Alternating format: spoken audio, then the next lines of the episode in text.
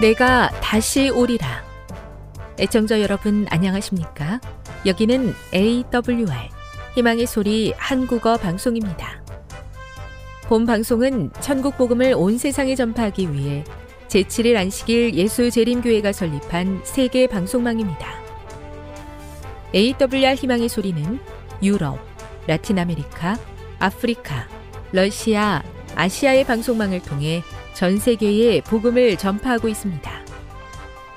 AWR 아시아 희망의 소리 방송국은 한국어 방송을 매일 5시간씩 송출하고 있습니다. 희망의 소리 방송은 인터넷과 스마트폰을 통해서도 언제나 청취하실 수 있습니다. 들으실 수 있는 인터넷 주소는 awr.org입니다. 유튜브로는 AWR 코리아로 검색하시면 됩니다. 이 시간 희망의 소리 한국어 방송과 함께 보람있고 유익한 시간 되시기 바랍니다. 내가 다시 오리라. 여기는 AWR 희망의 소리 한국어 방송입니다. 주파수 안내입니다.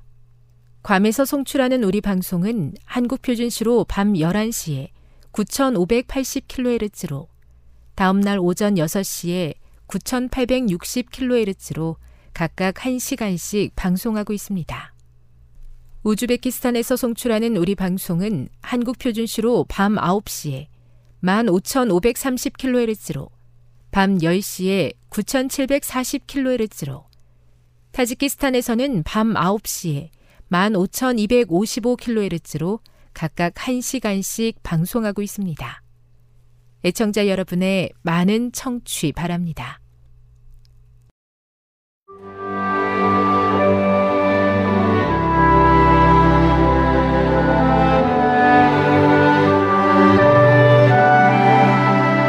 읽어주는 교과 넷째 날 12월 21일 수요일 집행심판.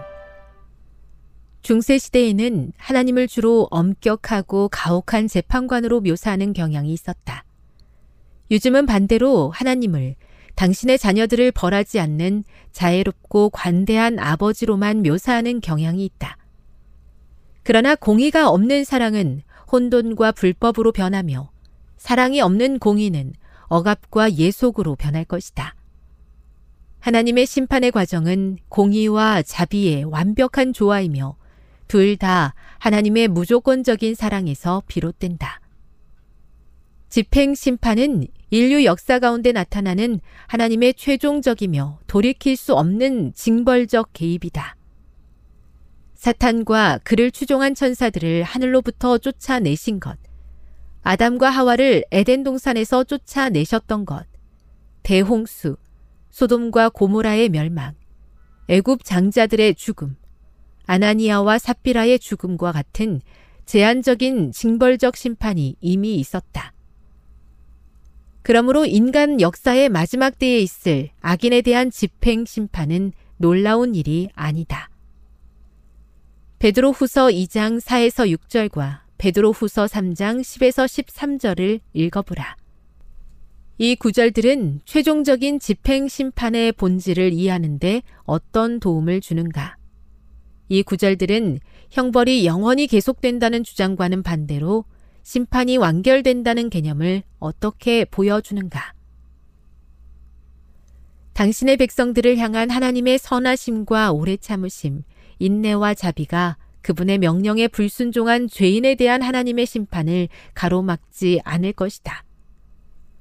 사람은 하나님의 거룩한 율법을 범하는 죄인일 뿐이며 그들은 당신의 아들을 죄인들을 위해 내어주시는 하나님의 큰 희생을 통해서만 용서받을 수 있다.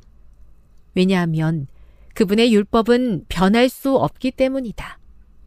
사람은 하나님께서 하시는 일에 대해 아무런 주장도 할 수 없다. 하나님께서는 인류를 영원히 잃어버리지 않기 위해 당신께서 하실 수 있었던 모든 일을 하셨다. 엄청난 대가를 치르기를 마다하지 않으셨다. 구원받지 못한 자들은 결국 그런 불행한 최후로 이끄는 길을 스스로 선택한 것이다. 구원받지 못한 자들에 대한 하나님의 심판이 사랑의 하나님의 품성과 어울리지 않는다는 생각은 전적으로 잘못된 것이다. 정의를 요구하는 것이야말로 하나님이 사랑, 오직 사랑이심을 나타내 보여준다. 교훈입니다. 천년기 후에 있을 집행심판은 인류 역사에서 다시는 돌이킬 수 없는 하나님의 최종적인 형벌로서 하나님의 사랑과 공의를 나타내는 현장이 될 것이다. 묵상. 하나님께서 모든 사람을 구원하기 위해 기꺼이 하신 일에 대해 십자가가 무엇을 가르쳐 줍니까? 적용. 그대의 구원을 위해 지금 이 순간에도 끝까지 포기하지 않으시는 하나님의 사랑에 어떻게 반응해야 할까요? 하나님을 기쁘시게 하는 삶의 모습은 어떤 것일까요? 영감의 교훈입니다. 집행 심판. 악인들은 자기들이 잃어버린 바 된 것을 알게 되었고 그때 하늘로부터 불이 내려와서 그들을 살라버렸다. 이것이 집행 심판이었다. 악인들은 그때 성도들이 예수님과 함께 1000년 동안 판결해 놓은 대로 형벌을 받았다. 하나님께로부터 나와 악인들을 살라버린 바로 그 불이 온 땅을 정결케 하였다. 부스러지고 조각난 산들은 맹렬한 불에 녹아버렸으며 모든 구루터기는 물론 대기까지도 다 타버렸다. 초기문집 54. 사랑과 공의의 완벽한 조화를 목격하게 될 하나님의 최종적인 심판의 날을 고대합니다. 죄는 완전히 사라지고 하나님의 의가 주관하는 하나님의 나라에서 영원한 생명 누릴 수 있도록 오늘 하나님의 사랑 안에 거하기로 선택하게 해 주시옵소서.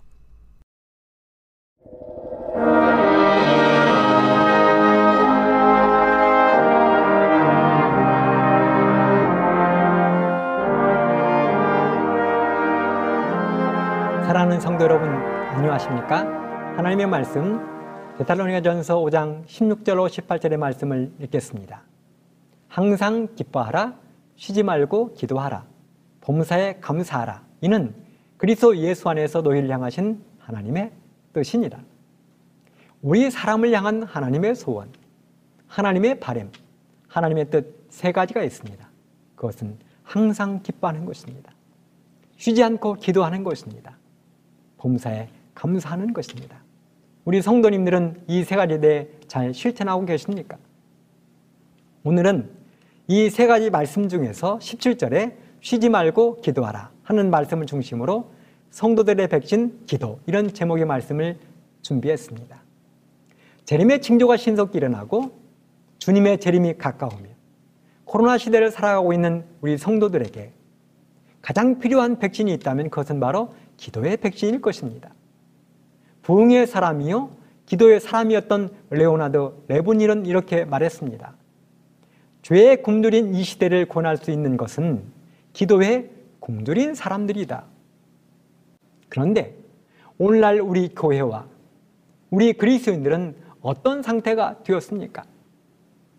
교회는 만민의 기도하는 집이라고 예수님이 말씀하셨지만 요즘에 많은 교회들이 기도하는 집이 아니라 공연하는 공연장이 되어버렸고 교인들은 기도하는 사람들이 아니라 관중들이 되어버린 지 오래되었습니다. 교회는 우리의 심장을 뜨겁게 하는 성령의 불길이 꺼진 지 오래이고 우리의 심령의 문, 교회의 문을 열면 냉장고의 문을 여는 것처럼 싸늘한 냉기가 온몸을 감싸는 것이 현실이 되었습니다. 그래서 많은 교회들은 죽었고 많은 성도들은 냉동인간이 되어버린 지 오래되었습니다. 그래서 저는 오늘 설교의 제목으로 성도들의 백신 기도, 부제를 달자면 기도하지 않는 교회, 기도하지 않는 성도들은 죽는다, 이렇게 붙여보았습니다. 기도하지 않으면 어떻게 된다고요? 예, 죽는다고요. 올해는 우리 모든 교회마다, 가정마다 개인적으로 기도의 불길을 활짝 피워서 우리 모든 교회가, 가정이, 성도들이 성령의 용광로가 되어서 성령이 펄펄 끓는 곳이 되게 하기를 간절히 바랍니다. 복음전도 254쪽에 이렇게 기록했습니다. 기도는 영혼의 호흡이며 영적 힘을 얻는 비결이다. 이외에 어떤 은사라도 기도를 대신하지 못하며 영혼의 건강을 유지하게 하지 못한다. 기도는 사람의 마음을 생명의 샘이신 그리스도와 접촉하게 하며 영적 경험을 더욱 튼튼하게 한다. 기도를 게을리하거나 또 형편을 따라 기도를 가끔 중단하였다 계속하였다 하면 하나님께 대한 믿음을 잃게 한다. 그리고 영적 기능이 마비되며 영적 경험은 원기를 잃고 허약해진다고 이야기했습니다. 또 복음전 52쪽에 보면 기도는 에녹에게 있어서 영혼의 호흡이었다고 기록했습니다. 여러분, 기도가 무엇이라고요? 예, 영혼의 호흡이라고 했습니다. 사람이 숨을 쉬지 않으면 어떻게 됩니까? 죽습니다. 아무리 호흡이 길어도 5분 이상을 넘기지 못하는 것입니다. 물론 기네스북의 기록에 의하면 24분을 참은 사람도 있다고 기록했습니다. 그 사람은 특별한 사람입니다. 우리 같은 평범한 사람은 1분 내외요, 사람은 대부분 2분 30초를 넘기지 못한다고 이야기했습니다. 그래서 응급실, 중환자실에 위급한 중증 환자가 들어오면 가장 먼저 산소호흡기를 끼우는 것입니다. 왜 그렇습니까? 숨을 못 쉬면 죽기 때문에 그렇습니다. 그래서 성경에도 쉬지 말라고 하는 것이 한 가지 있습니다. 그것이 무엇입니까? 하나님께서 우리들에게 쉬지 말고 하라 하신 것, 이것이 나의 뜻이라고 하신 것, 그것이 바로 무엇입니까? 네, 기도입니다. 쉬지 말고 기도하라. 사무엘상 7장 8절에 보면 우리 하나님 여호와께 쉬지 말고 부르짖어. 저는 개인적으로 코로나 사태를 보면서 예수님의 재림은 이제 흔들릴 수 없는 대세라고 믿어 의심치 않습니다. 그렇다면 이때 우리가 가장 정말 신경 써야 할 신앙의 한 부분이 있다면 그것은 무엇일까요? 바로 기도입니다. 왜 기도가 필요합니까? 기도는 영혼의 호흡이기 때문에 그렇습니다. 기도는 영적인 힘을 얻는 비결이기 때문에 그렇습니다. 기도는 영혼의 건강을 유지하는 힘이기 때문에 그렇습니다. 기도는 생명의 샘이신 하나님께 우리를 연결하는 끈이기 때문에 그렇습니다. 기도는 게으른 사람을 부지런하게 만들어주기 때문에 그렇습니다. 사랑하는 성도 여러분, 우리가 기도해야 될 이유가 있습니다. 첫째는 기도는 하나님 우리에게 주신 특권이기 때문에 그렇습니다. 요한의 신 종로에게 단 11장의 제목이 기도의 특권입니다. 기도의 특권입니다. 기도가 뭐라고요? 예, 하나님이 우리들에게 주신 특권이라고 했습니다. 특권이 무엇입니까? 사전에 보면 특권, 어떤 신분이나 지위, 자격이 있는 사람만이 누리는 특별한 권리나 이익이라고 기록했습니다. 여러분, 대통령이 누리는 특권이 있습니까? 대통령이 우리들과 다르게 누리는 특권들이 있습니다. 대통령만을 위하여 스타일리스트 3명이 항시 대기합니다. 머리를 만지고 옷을 고르고 넥타이를 고르고 구두를 고릅니다. 오직 대통령만을 위한 주최의가 항시 대기합니다. 부르면 오밤중 새벽에도 언제든지 30분 내로 달려옵니다. 전속 요리사가 12명이 있습니다. 경호원, 사저, 비서관과 전용기사, 전용헬기, 전용비행기가 대기합니다. 특별사면권, 불소추 특권, 법률안 거부권, 국군 통수권, 임명권. 임명권은 직접은 1,500자리, 간접적으로는 약 2만 자리를 임명합니다. 이 모든 게 대통령만이 누리는 특권입니다. 그러니 누구든 대통령 안 하고 싶겠습니까? 그런데 하나님이 우리에게 주신 특권이 있는데 그것이 뭐라고요? 기도라고 했습니다. 기도는 하나님이 우리에게 주신 특권이라고 이야기했습니다. 이 기도의 특권이 얼마나 어마어마한지 생각해 보셨습니까? 종로의 계단 94쪽, 기도는 전능하신 자의 무한한 자원을 쌓아둔 하늘 창고를 여는 믿는 자의 수중에 있는 열쇠이건만 하나님의 자녀들은 어찌하여 기도하기를 싫어하는지. 그럼 기도가 무엇이라고요? 하늘의 무한한 자원이 쌓여있는 창고를 여는 열쇠라고 이야기했습니다. 그 하늘 창고에 무한히 쌓여있는 것이 무엇입니까? 재물과 능력과 지혜 등등입니다. 그런데 그 하늘 창고를 열 수 있는 열쇠를 하나님이 누구에게 주셨다고 이야기하셨습니까? 예, 하나님의 자녀인 우리들에게 주셨다고 이야기했습니다. 그런데 하나님의 자녀들인 우리들이 그 열쇠를 지금 어떻게 하고 있다는 것입니까? 하도 사용을 안 해서 녹슬어버렸다는 것입니다. 하나님의 자녀들은 어찌하여 기도하기를 싫어하느냐고 이야기했습니다. 종로회계단 94쪽, 우리의 하늘 아버지께서는 그의 풍성한 축복을 우리에게 부어주시려고 기다리신다. 무한한 사랑의 샘에서 마음껏 마시는 것은 우리의 특권이다. 우리가 기도를 그렇게 적게 하는 것은 얼마나 이상한 일인가. 하나님께서는 당신의 자녀 중에 아무리 비천한 자라도 진정으로 하는 기도를 들으시려고 고대하시고 기뻐하시지만 우리들은 우리의 소원을 하나님께 고하기를 매우 싫어한다. 여러분, 이런 말이 있습니다. 기도의 손이 하늘에 황금 열매를 딴다. 멋있는 말이죠. 그런데 이것이 사실입니다. 사무엘상 1장에 보면 기도로 하늘의 황금 열매를 딴 한 사람의 이야기가 기록되어 있습니다. 바로 한나라는 여인입니다. 한나는 이스라엘 에브라임 산지에 살고 있었습니다. 그의 남편의 이름은 엘가나입니다. 그리고 그 엘가나에게는 두 명의 부인이 있었는데 한나는 그 중에 첫 번째 부인이고 둘째 부인의 이름은 브린나였습니다. 그런데요, 둘째인 브린나는 자식을 순풍순풍 잘 낳는데 큰 부인인 한나는 자식이 없는 것입니다. 요즘이야 무자식이 상팔자라는 우픈 이야기도 있지만 한나가 살던 당시라면 이야기는 달라집니다. 여인이 결혼해서 자식을 낳지 못하면, 특별히 아들을 낳지 못하면 그것은 이혼 사유가 되고 하나님께 저주를 받았다고 여기던 시대였습니다. 그러니 한나가 가슴속에 얼마나 큰 볼덩어리를 가지고 살아갔을지 이해가 되시지요. 그런데 그 와중에도 남편 하나는 잘 만나서 그 남편은 애도 못 나는 한나를 애지중지하는 것입니다. 출장을 다녀올 때 선물을 사와도 둘째 부인 브린나보다는 두 배로 더 사오는 것입니다. 그러니 더 미안하고 죽겠는 것입니다. 그리고 그럴 때마다 남편이 없으면 브린나가 한나를 더 속상하게 하는 것입니다. 사무엘상 1장 6절에 보면 그 대적 브린나가 그를 심히 격동하여 번민케 하더라. 7절에 보면 브린나가 그를 격동시킴으로 그가 울고 먹지 아니하니.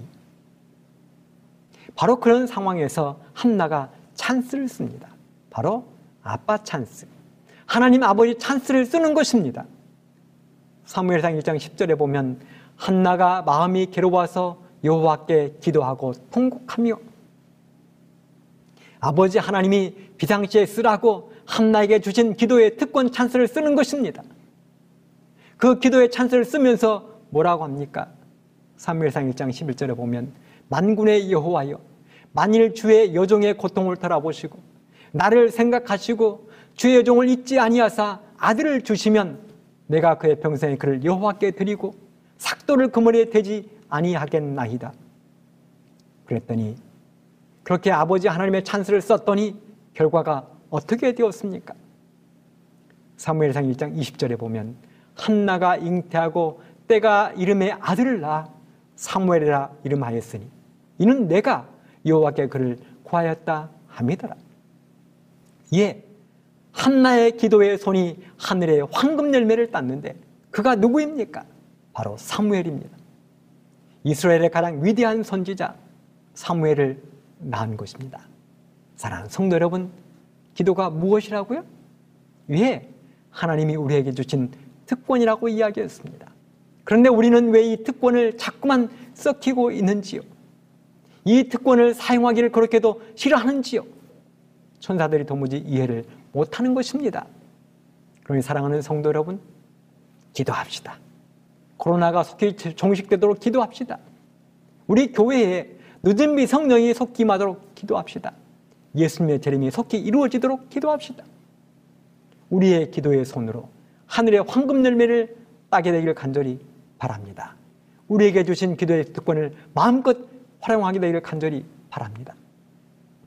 우리가 기도해야 될 두 번째 이유가 있습니다. 기도는 하나님의 마음도 바꿀 수 있기 때문에 그렇습니다. 여러분, 우리의 기도가 얼마나 힘이 있는지, 능력이 있는지 아십니까? 우리의 기도는 하늘의 보좌를 움직이는 힘이 있다는 사실을 아십니까? 엘리야가 비가 오지 않게 해달라고 기도하니까 얼마 동안 비가 내리지 않았습니까? 3년 반이었습니다. 반대로 엘리야가 기도하니까 그렇게 내리지 않던 3년 반 동안 내리지 않는 비가 그날 당장에 내렸습니다.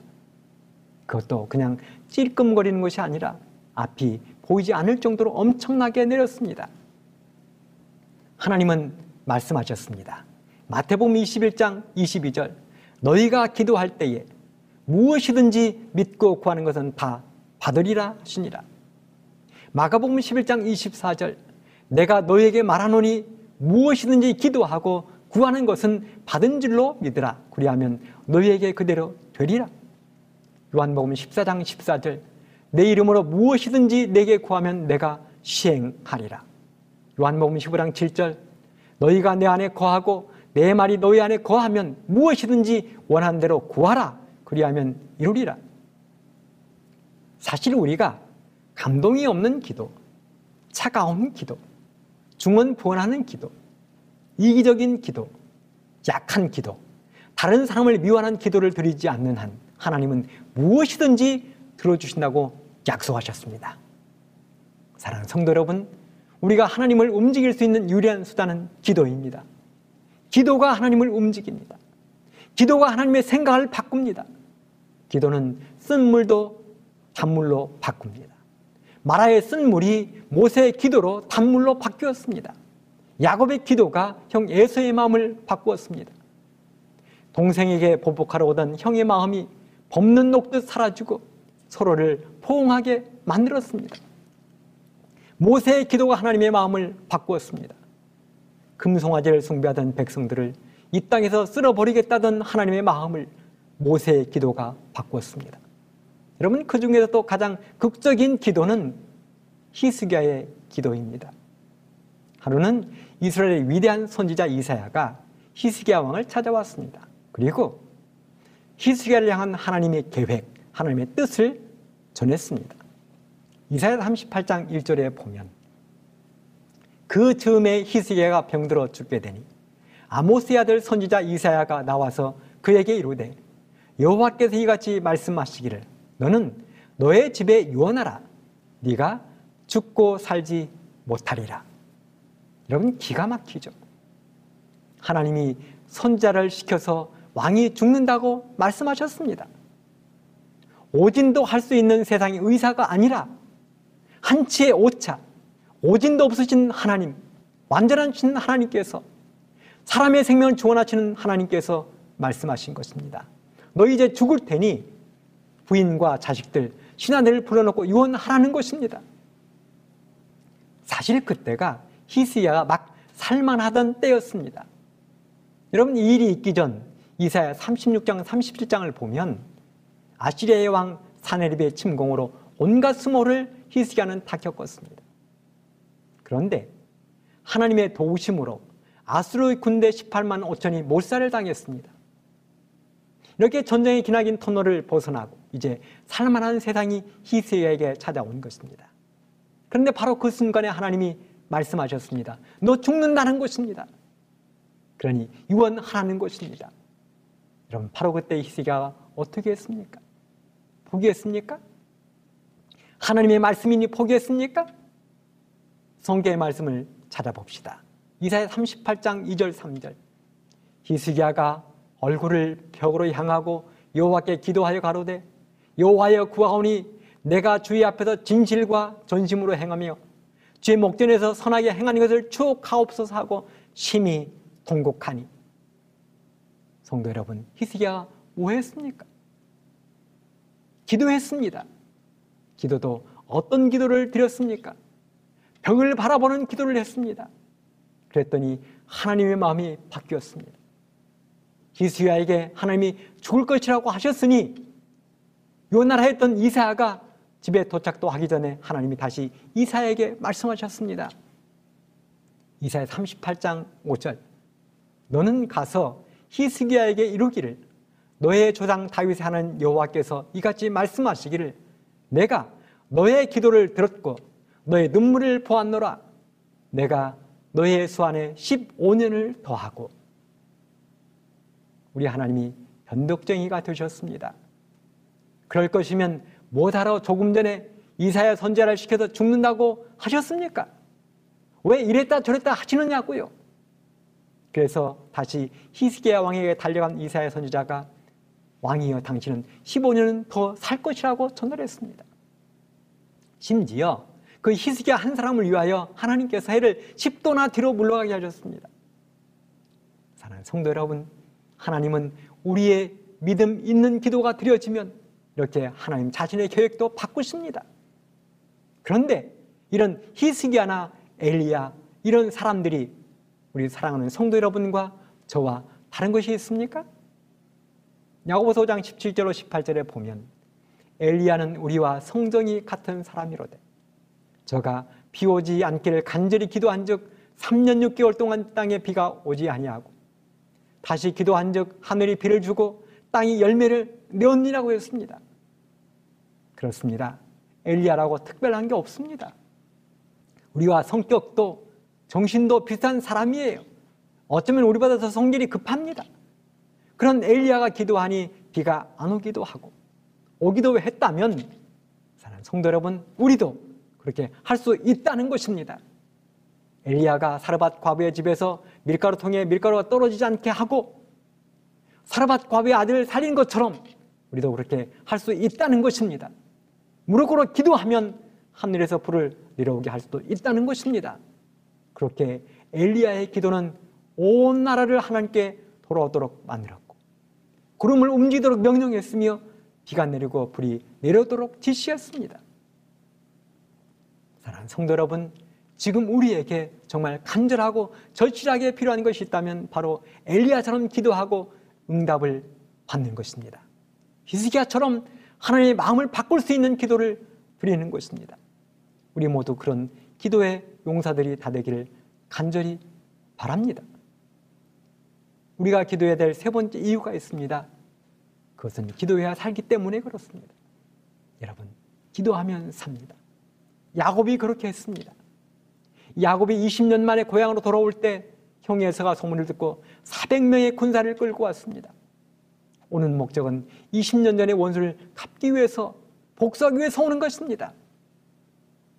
20년 전에 어떤 일이 있었습니까? 동생 야곱이 자기에서 장자의 권리를 탈취해 간 것입니다. 그렇게 형이 400명의 군사를 끌고 오고 있다는 이야기를 들은 야곱이 어떻게 했습니까? 그는 바로 야복강가로 나갔습니다. 그리고 밤새워 기도했습니다. 그리고 그 자리에서 야곱은 천사를 만나 밤새워 기도의 씨름을 벌인 것입니다. 그런데 그렇게 야곱이 천사와 기도의 씨름을 할 때 하나님은 뭐 하고 계셨습니까? 부지와 선지자 198쪽에 보면 야곱이 천사와 씨름하는 동안 다른 하늘의 사자가 에서에게 파송되었다. 에서는 꿈속에서 아버지의 집을 떠나 20년 동안 방랑하는 그의 아우를 보았다. 그는 또 야곱이 어머니의 죽음을 알고 몹시 슬퍼하는 것과 그가 하나님의 군대에 호위되어 있는 것을 보았다. 에서는 이 꿈을 자기의 군사들에게 이야기해주고 그의 아버지의 하나님이 야곱과 함께 계시니 그를 해하지 말라고 명하였다. 여러분, 하나님이 뭐 하셨다고요? 에서에게 천사를 파송하셨습니다. 절대로 야곱을 해하지 말라고 명령하셨습니다. 이렇게 기도는 사람을 살립니다. 시편 81편 10절 너의 입을 넓게 열라 내가 채우리라. 이것이 기도입니다. 기도는 사람을 살립니다. 기도는 우리의 생명줄입니다. 기도는 하나님의 계획도 바꿉니다. 기도는 하나님 우리에게 주신 특권입니다. 기도는 하늘의 복의 창고를 열어 황금 열매를 따게 하는 열쇠입니다. 그 기도에 우리의 생명을 걸어봅시다. 세상의 근심, 걱정, 정치, 놀이에 관심 기울이지 말고 기도의 목숨을 걸어봅시다. 그래서 기도의 사람 쥐어지 물려처럼 오만만의 응답을 받는 우리가 됩시다. 교회를, 가정을 기도의 장소로 바꿉시다. 기도의 능력에는 한계가 없다는 사실을 인정합시다. 그래서 2022년 한 해 동안 우리 모든 성도님들과 제가 기도의 사람이 되어서 우리 하나님을 움직이고 예수님의 재림을 앞당기는 우리 모든 성도들 그리고 제가 되기를 간절히 바라면서 말씀을 마치겠습니다. 감사합니다. 지금 여러분께서는 AWR 희망의 소리 한국어 방송을 듣고 계십니다.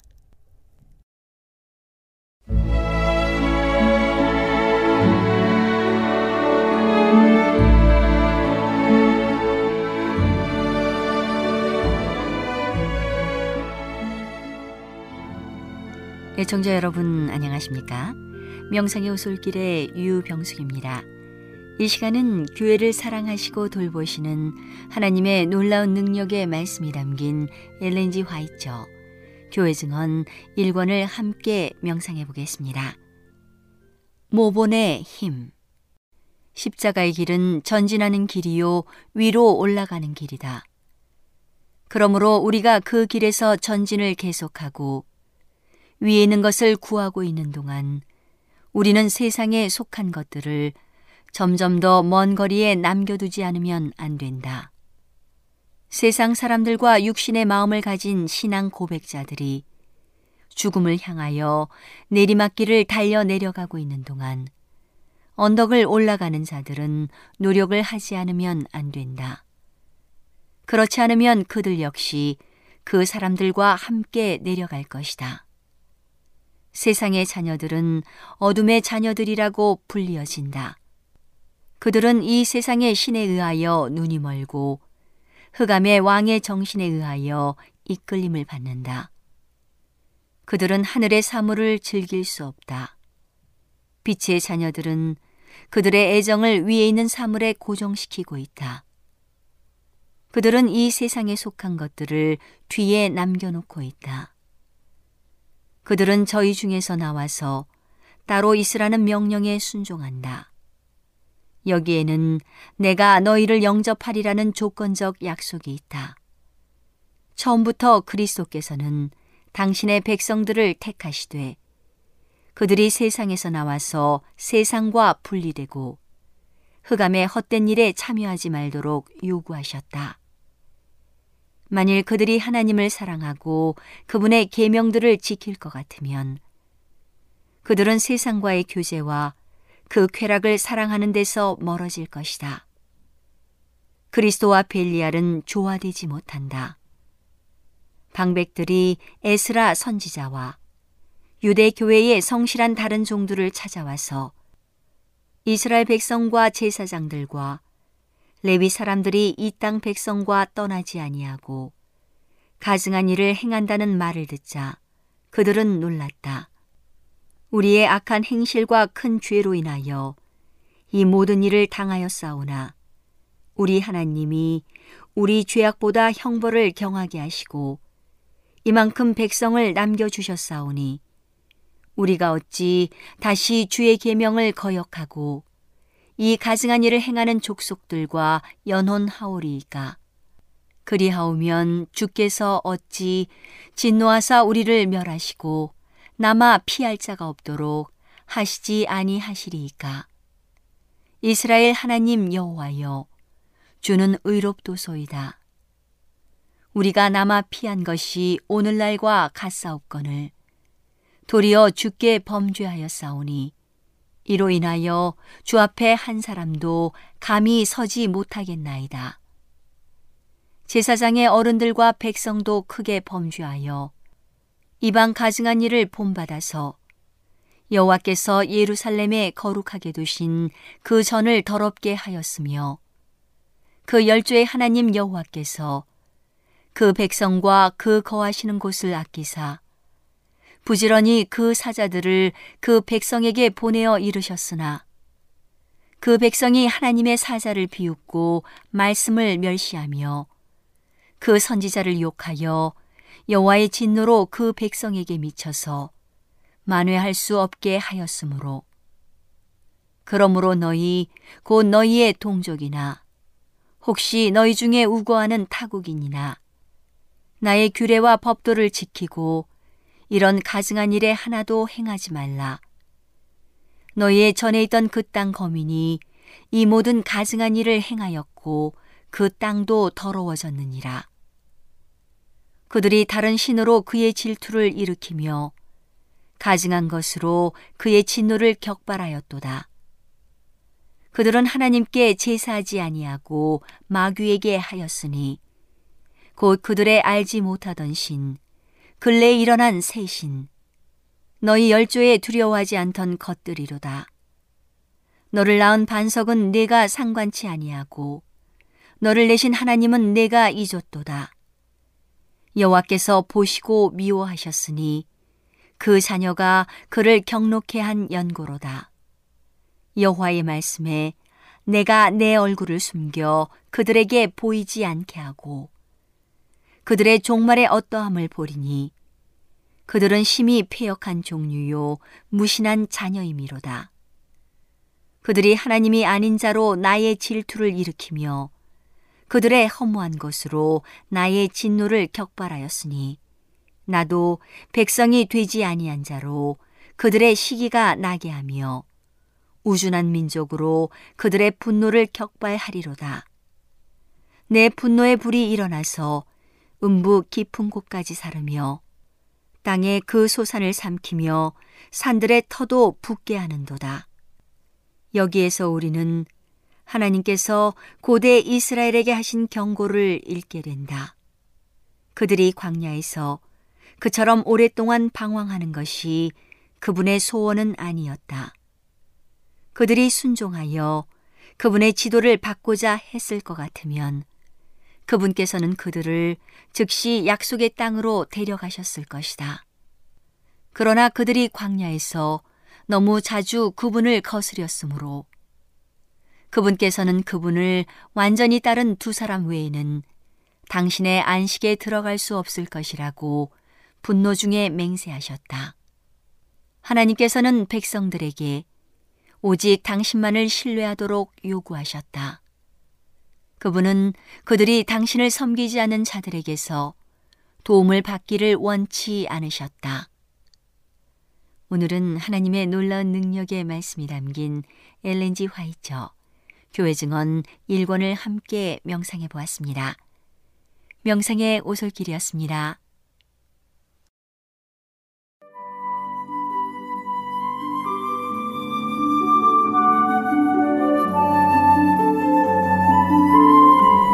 시청자 여러분 안녕하십니까? 생명의 양식 시간입니다. 전도서 4장 1절로 6절의 말씀을 읽겠습니다. 내가 돌이켜 해 아래 생하는 모든 학대를 보았도다. 오호라, 학대받는 자가 눈물을 흘리되 저에게 위로자가 없도다. 저희를 학대하는 자의 손에는 권세가 있으나 저에게는 위로자가 없도다. 그러므로 나는 살아있는 산 자보다 죽은 지 오랜 죽은 자를 복되다 하였으며 이 둘보다도 출생하지 아니하여 해 아래서 행하는 악을 보지 못한 자가 더욱 낫다 하였노라. 내가 또 본즉 사람이 모든 수고와 여러 가지 교묘한 일로 인하여 이웃에게 시기를 받으니 이것도 헛되어 바람을 잡으려는 것이로다. 우매자는 손을 거두고 자기 살을 먹느니라. 한 손에만 가득하고 평온함이 두 손에 가득하고 수고하며 바람을 잡으려는 것보다 나으니라. 우리 청취자 여러분은 인생살이에서 허무함을 느껴본 적이 있으십니까? 하루하루의 삶이 팍팍하고 또 고달퍼서 다리를 헛디디는 기분을 느껴보셨습니까? 밥을 먹어도 모래를 씹는 듯하고 호화로운 음식들이 쓰디쓴 경험을 해보셨습니까? 지나가는 모든 사람들은 근심도 없고 걱정도 없어 보이는데 나만 홀로 외딴 섬에 사는 것처럼 외로워본 적이 있으십니까? 밤이 너무 길어서 고통스럽게 뜬 눈으로 밤을 지새워본 적이 있으십니까? 그렇다면, 그런 경험이 있으시다면 그런 힘들고 어려운 시간들을 어떻게 이겨내셨습니까? 여기 하나님이 우리에게 던져주는 한 줄기 밝은 빛이 있습니다. 시편 94편 11절 여호와께서 사람의 생각이 허무함을 아시느니라 이렇게 말씀하셨습니다. 우리 사람을 창조하신 하나님은 우리들의 인생이 허무하고 외로울 때 그 모든 것을 아신다고 말씀하셨습니다. 오늘 저는 전도서 4장의 말씀을 시작하면서 읽었는데요.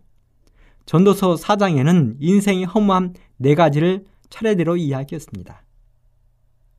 그 첫째가 바로 사람에게 위로자가 없을 때 허무하다고 했습니다.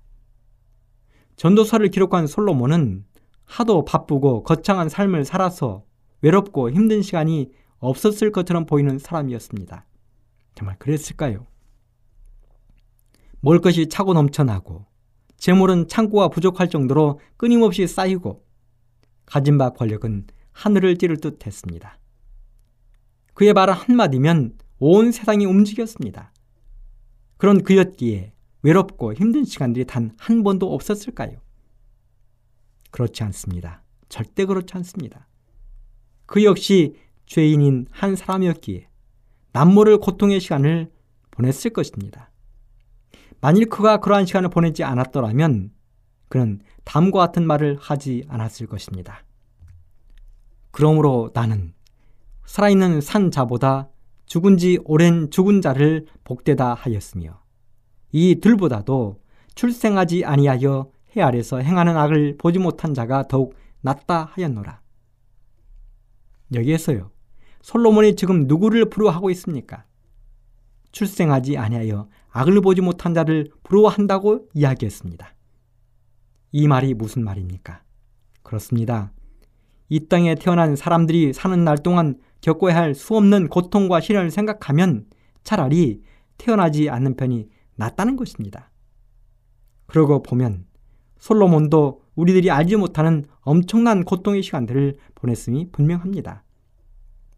그런데 그렇게 고통스러운 시간에 옆에서 위로하고 용기를 줄 수 있는 사람이 이 땅에 있다면 그 인생은 얼마나 복되고 행복할까요? 만일 욥이 그런 엄청난 시련에 처했을 때 찾아온 친구들이 함께 욥의 고통에 참여하고 마음을 위로해 주었다면 욥에게 얼마나 힘이 되었을까요? 그런데 그 친구들은 그렇지 못했습니다. 그 친구들은 오히려 욥의 아픈 상처를 후벼 팠습니다. 욥의 아픈 상처에 소금을 뿌리고 고춧가루 뿌려 쓰라리게 했습니다. 차라리 찾아오지 않았으면 좋을 뻔했습니다. 그렇게 욥은 위로자가 없는 허무함 때문에 몸서리치는 시간들을 보내야 됐습니다. 그렇다면 솔로몬은 어떤 경험을 했기에 위로자가 없는 인간의 허무함에 대해 이처럼 이야기를 하고 있을까요? 한때 그렇게 하나님의 사랑을 받았던 솔로몬이 늙음하게 노망난 사람처럼 행동했던 적이 있습니다. 열왕기상 11장에 보면 그 내용을 자세히 적어놓았습니다. 내용은 이것입니다. 솔로몬이 이방의 많은 여인들을 사랑했다는 것입니다. 그리고 그 이방의 여인들의 말을 듣고 궁 안에 우상을 들여놓은 것입니다. 하나님이 그렇게 싫어하시는 아스다롯, 밀곰 등 가증한 우상들을 들여놓았다는 것입니다. 그리고 돌이켜 하나님을 떠나는 죄악도 저질렀습니다. 그뿐만이 아닙니다. 하나님의 명령을 지키지도 않았다고 했습니다. 그 결과로 인하여 하나님이 솔로몬에게 진노하셨습니다. 열왕기상 11장 9절에 보면 솔로몬이 마음을 돌이켜 이스라엘 하나님 여호와를 떠남으로 여호와께서 저에게 진노하시니라. 그 다음에 추상 같은 하나님의 명령이 주어졌습니다.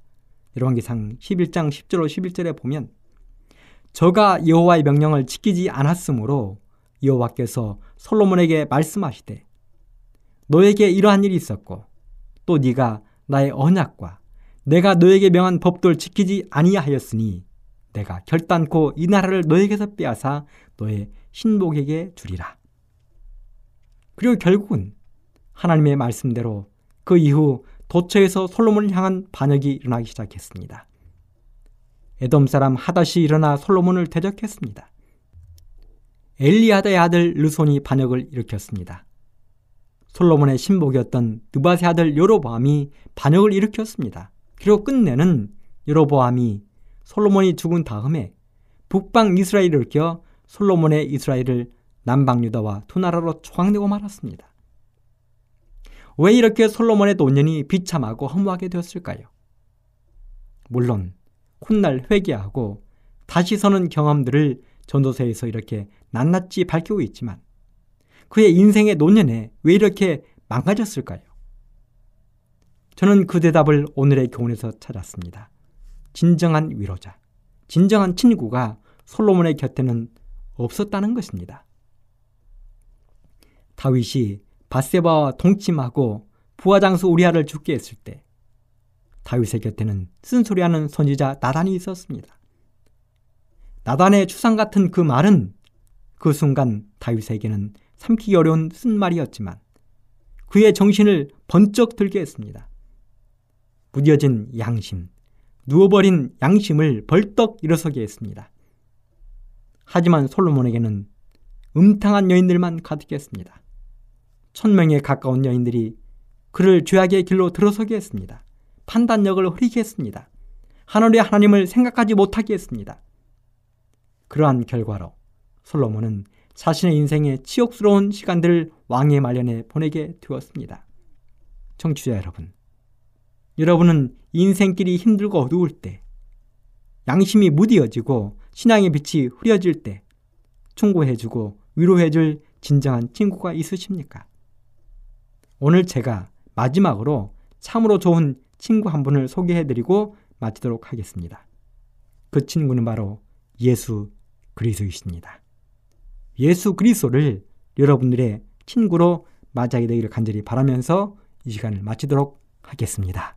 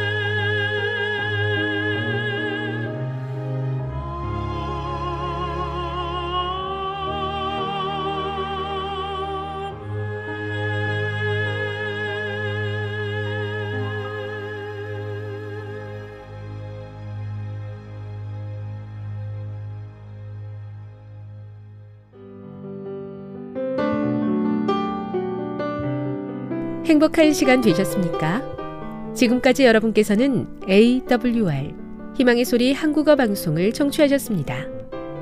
방송을 청취하시고 문의를 원하시는 분은 우편번호 02461 대한민국 서울시 동대문구 이문로 1길 10 희망의 소리 방송부 앞으로 편지나 엽서를 보내주시거나 지역번호 02-3299-5296-8번으로 전화주시기 바랍니다.